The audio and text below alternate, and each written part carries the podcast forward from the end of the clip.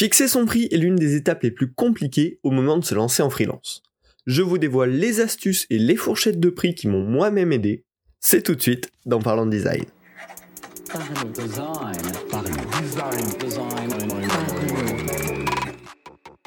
Parlons Design saison 6 est supporté par son partenaire privilégié, la KaketoS Academy.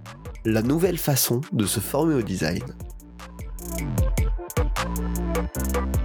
Salut, c'est Romain, bienvenue dans Parlons Design. Aujourd'hui, on va parler de comment euh, fixer son prix tout simplement quand on débute en freelance ou même quand on commence à avoir un peu d'expérience. On va voir, il y a plusieurs façons de fixer son prix, plusieurs façons de le faire évoluer également. C'est quelque chose d'extrêmement dur hein, d'évaluer la valeur du design entre guillemets et la valeur de son travail de design euh, quand, on commence. Euh, voilà, c'est vraiment peut-être une des étapes les plus compliquées avec bien sûr le, fait de trouver ses premiers clients.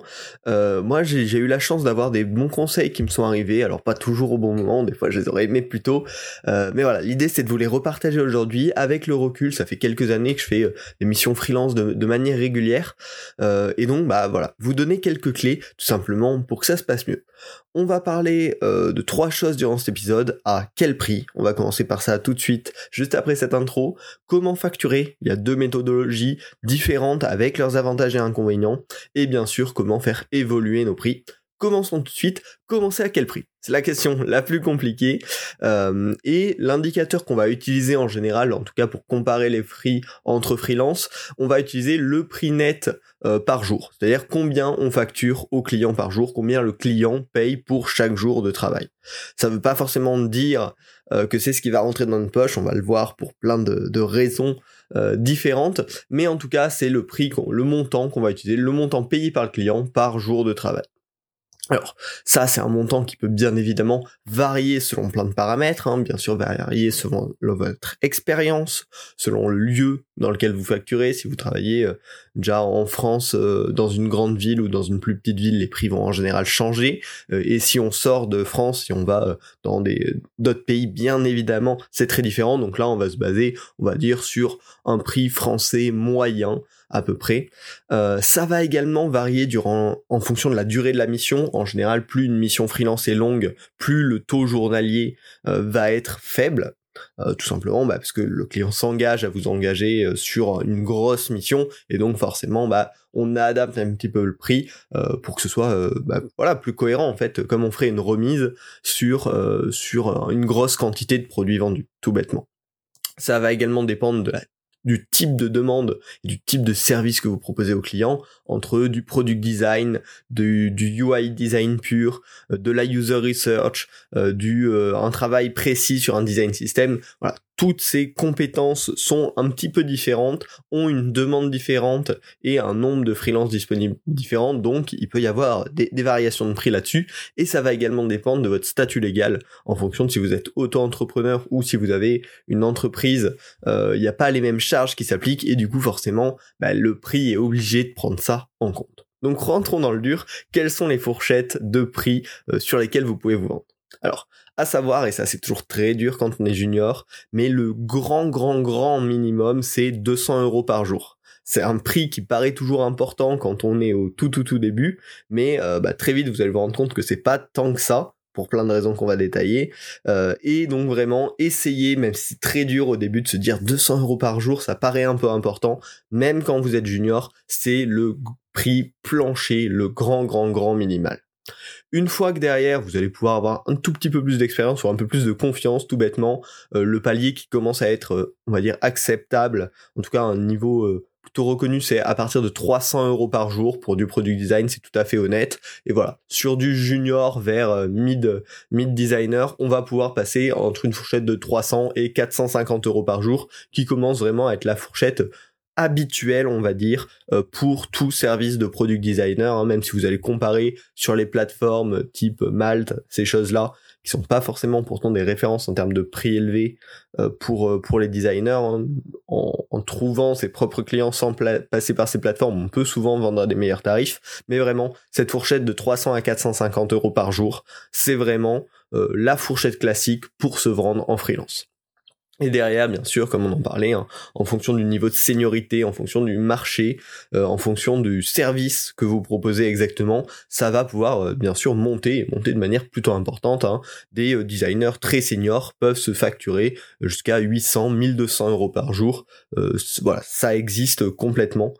et bien sûr, bon, bah ça c'est un travail de long terme parce que si en étant en étant junior vous proposez ces tarifs-là, vous risquez d'avoir du mal à, trouver vos premiers clients, c'est très certain. Et voilà, j'espère que cette fourchette va vous aider. Bien sûr, euh, il y a plein plein de facteurs qui rentrent en compte. Et un point que j'aimerais aborder avec vous, c'est pourquoi, euh, je vous disais 200 euros par jour, c'est vraiment le grand grand minimum, et pourquoi c'est le prix du marché? Bah, tout bêtement, parce que le, le but quand même, c'est que votre travail soit récompensé pour pour vous permettre d'en vivre et 200 euros par jour ça peut paraître important. On compte qu'il y a 20 jours de travail à peu près euh, dans, dans un mois donc ça ferait du 4000 euros par mois. Mais en fait c'est pas si simple que ça. Déjà, il y a tout ce qui est cotisation sociale et TVA potentiellement en fonction de votre statut. Donc ce qui rentre dans votre poche, à minima, on enlève du 25%. Euh, euh, et encore, en fonction de votre statut, ça peut être bien bien bien plus important. Vu que vous êtes également à votre compte, il va falloir que vous payiez vos outils, vos assurances, votre matériel, l'ordinateur déjà par exemple, potentiellement des bureaux, et ça, ça a un coût important également. Et également, on a dit à peu près 20 jours de travail par mois, mais quand on est euh, à son compte, bah, le temps euh, facturé est pas 100% de notre temps disponible. En effet, il y a toute la gestion des contrats, la gestion de l'entreprise, la gestion des rencontres clients, qui est du temps qu'on va pas facturer. Euh, et donc ça, tout ça, c'est à prendre en compte dans nos tarifs. Et c'est pour ça que bah, on peut pas descendre en gros globalement à moins de 200 euros par jour, sinon on est quasiment plus rentable. Donc voilà, n'ayez pas peur, même si vous êtes très junior, c'est complètement les tarifs et vraiment 200 euros par jour, c'est euh, le bas euh, du, de la fourchette tarifaire d'un product designer. Ce que je vous recommande très rapidement, c'est d'essayer de monter dans la fourchette du 300 à 450 euros par jour, qui est vraiment la bonne fourchette, on va dire, la fourchette solide de ce type de projet. Voilà tout pour le tarif. Bien évidemment, si vous avez d'autres questions et tout, je suis joignable sur LinkedIn ou sur Twitter pour qu'on puisse en discuter. Euh, parce que je sais que pour moi, ça a été un travail un petit peu dur au début et c'est toujours un travail euh, compliqué de, faire évoluer tout ça. une fois que vous êtes fixé votre prix euh, à vous journalier, ça veut pas dire pour autant que vous allez devoir facturer à l'heure. Et c'est la deuxième chose dont je voulais vous parler dans cet épisode comment est-ce que vous choisissez de facturer vos clients? Il y a deux méthodes principales, la facturation à l'heure de travail ou au jour et la facturation au projet. Alors la facturation à l'heure, tout simplement, bah, c'est quand un client euh, va venir vous voir, vous allez dire bah ça demande tant d'heures de réaliser ce que vous voulez. Et donc euh, moi c'est euh, tel tarif par heure et donc c'est tant d'euros au final. L'avantage, c'est que pour le client, bon, bah, c'est très clair, vous lui dites c'est telle charge de travail et donc je vends cette charge de travail ce prix-là. C'est hyper adapté à de l'exécution pure, euh, pour de la réalisation de visuels par exemple, pour de la réalisation euh, d'UI pur. Euh, voilà. C'est très bien adapté parce que c'est des trucs qu'on va avoir peu de variance en termes de temps de travail et donc on va pouvoir bah, être, être hyper flexible, hyper clair là-dessus faudra bien évidemment traquer son temps de travail hein, pour s'assurer euh, déjà qu'on respecte le timing qu'on a annoncé, pour s'assurer qu'on ne dépasse pas et qu'en même temps on surfacture pas le client, parce que si on lui vend un travail à l'heure, on est obligé de respecter entre guillemets le, temps attribué. Ça vous permettra également de facturer des heures supplémentaires s'il y a des travaux en plus, des complexités en plus, des itérations non prévues dans le devis initial. Mais par contre, ça demande bien sûr de créer un lien de confiance avec le client euh, bah, pour qu'il soit euh, qu'il ait confiance en le fait que le, temps que vous lui facturez et le temps que vous attribuez à son projet, etc. Le souci de ce, format de facturation, bah, déjà, c'est que vous êtes rémunéré au temps d'exécution et pas à la valeur apportée, et que bah, c'est compliqué d'estimer euh, des fois le temps précis sur un projet, notamment quand on est sur des projets un peu plus vastes euh, de user research ou de product design avec un vrai aspect product structuration des flows utilisateurs par exemple. Et donc ça, ça, peut être un peu compliqué euh, à mettre en place. Par contre, on a la sécurité euh, de pas se faire sous-payer euh, par rapport au, temps qu'on investit parce que bah, tout simplement on vend du temps. Donc euh, s'il y a plus de temps, bah, on facture plus, tout bêtement. Voilà, ça c'est la première méthodologie. La deuxième méthode c'est de facturer au projet. Un client va venir vous voir en vous disant je veux ça. Vous allez lui dire bah, pour, pour ton projet c'est temps. Sans lui afficher le temps investi ou ces choses-là c'est pas la peine, là vous lui vendez vraiment un résultat, il veut ça, vous allez lui donner ça, et derrière vous, vous allez pouvoir euh, faire votre tambouille de votre côté pour estimer le prix bien sûr par rapport au temps que vous allez apporter, mais aussi par rapport à la valeur que ça va apporter au client. On lui vend juste un résultat, peu importe le temps qu'on y passe derrière. Euh, alors ce type de facturation c'est bien plus adapté justement ouais, la mission product à la mission moins exécutive où on a un peu plus de mal à juger le temps qu'on va attribuer au projet. Mais par contre ça nécessite un contrat qui cadre très très bien l'étendue, le scope du projet pour pas se faire exploiter derrière avec euh, des nouvelles branches qui viennent se rajouter au projet, qui viennent se rajouter au projet, que vous pouvez pas vraiment facturer parce que votre, votre contrat, votre offre a promis de livrer le projet. Donc il faut, c'est hyper important dans ce type de, de, de vente que le contrat cadre bien de, dans ce projet, on va avoir tel truc, tel truc et tel truc, et ça s'en arrête là. Euh, et comme ça, là, vous pouvez facturer en plus s'il y a des besoins qui viennent se rajouter au projet initial. C'est toujours important d'avoir cette sécurité pour pas s'assurer que des projets comme ça débordent beaucoup trop loin. Par contre, ce qui est hyper intéressant quand on rémunère au projet, bah déjà c'est que pour le client c'est hyper rassurant de se dire ok je sais que ça va me coûter tant et j'aurai mon livrable complet. Pour vous, c'est aussi rassurant parce que vous êtes rémunéré à la valeur que vous apportez et pas au temps que vous apportez. Donc potentiellement, si vous êtes plus productif, plus efficace, bah, vous avez une meilleure rentabilité et vous n'êtes pas en défaut par rapport au client. Vous lui avez promis une valeur, vous lui apportez cette valeur et finalement c'est ça qui est important. Mais c'est aussi le risque bah, derrière de surtravailler pour un projet mal anticipé, pour un projet mal mal pricé au début, où on s'est dit oh ça va être rapide et en fait c'est pas du tout rapide, mais vu qu'on a vendu un résultat au client, on est engagé là-dessus. Donc clairement dans le dans le monde du design, hein, c'est deux modes de facturation, la facturation au temps passé et la facturation euh, au projet, les deux sont utilisés. C'est à vous de choisir qu'est-ce qui convient le mieux aux clients avec lesquels vous travaillez, à vous, à la façon dont vous voulez travailler. Personnellement, moi, je préfère la facturation au projet.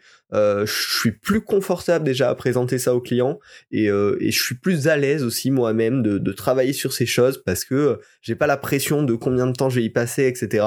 J'essaye juste de, de, délivrer le meilleur résultat possible et, euh, et c'est ça en fait la, la success metrics. Euh, donc, euh, donc voilà, c'est une préférence tout à fait personnelle et je vous laisse trouver ce qui vous convient le mieux. En tout cas, sachez que les deux existent et les deux ont leurs avantages et inconvénients. Voilà. Bien évidemment, au fur et à mesure du temps, vous allez pouvoir faire évoluer vos tarifs et vos modes de facturation. Euh, bah, c'est comme tout, hein, ça, ça, doit se faire naturellement au fur et à mesure de l'expérience sur les nouveaux clients. Vous allez pouvoir tester euh, des nouveaux tarifs un petit peu plus élevés. Ça vous permettre de tester votre positionnement sur le marché. Hein. Globalement, vous allez assez rapidement voir euh, qu'est-ce qui passe et qu'est-ce qui passe pas face aux clients. Vous allez trouver aussi euh, votre argumentaire, vos, vos expériences passées qui vont pouvoir justifier ces tarifs-là euh, également. Moi, ce que je vous conseille, par contre, c'est d'essayer d'augmenter euh, vos tarifs sur vos euh, nouveaux clients dans un premier temps, et au contraire sur vos anciens clients, d'augmenter les tarifs plus rarement, plus progressivement. L'idée, c'est de maintenir une relation de confiance et de fidélité avec eux. si vous avez travaillé pendant depuis depuis quasiment vos premières années de freelance avec eux, bah forcément ils ont eu un tarif plus avantageux au début. Alors vous pouvez potentiellement pas garder ce tarif à vie, mais par contre, bah, vous pouvez euh, le faire évoluer plus lentement que les autres et lui expliquer aussi, bien sûr, les raisons de, ces changements. Ok, il n'y a pas de règle absolue sur, sur l'évolution de votre tarif, mais vous, vous évoluez, donc c'est normal qu'au fur et à mesure du temps, votre tarif également. Voilà. J'espère que ce podcast vous a plu. Euh, c'est toujours très dur d'affirmer son prix au début, hein. mais euh, mais voilà, j'ai essayé de vous dépeindre au mieux le statut actuel. Là, on est euh, début 2023 de quel est le marché du freelance autour du product design. ça va évoluer, ça va changer, mais euh, cet épisode est une aide en tout cas pour vous lancer. Si vous avez des questions, n'hésitez pas à LinkedIn, Twitter, je suis disponible. N'hésitez pas également à partager ce podcast autour de vous parce que je sais que c'est un sujet assez tabou euh, et donc je pense que ça, peut intéresser euh, vos amis, vos collègues, d'autres freelances. voilà. N'hésitez pas à le partager et bien sûr à vous abonner pour suivre les prochains épisodes de Parlons Design. On se retrouve la semaine prochaine pour un nouvel épisode. Salut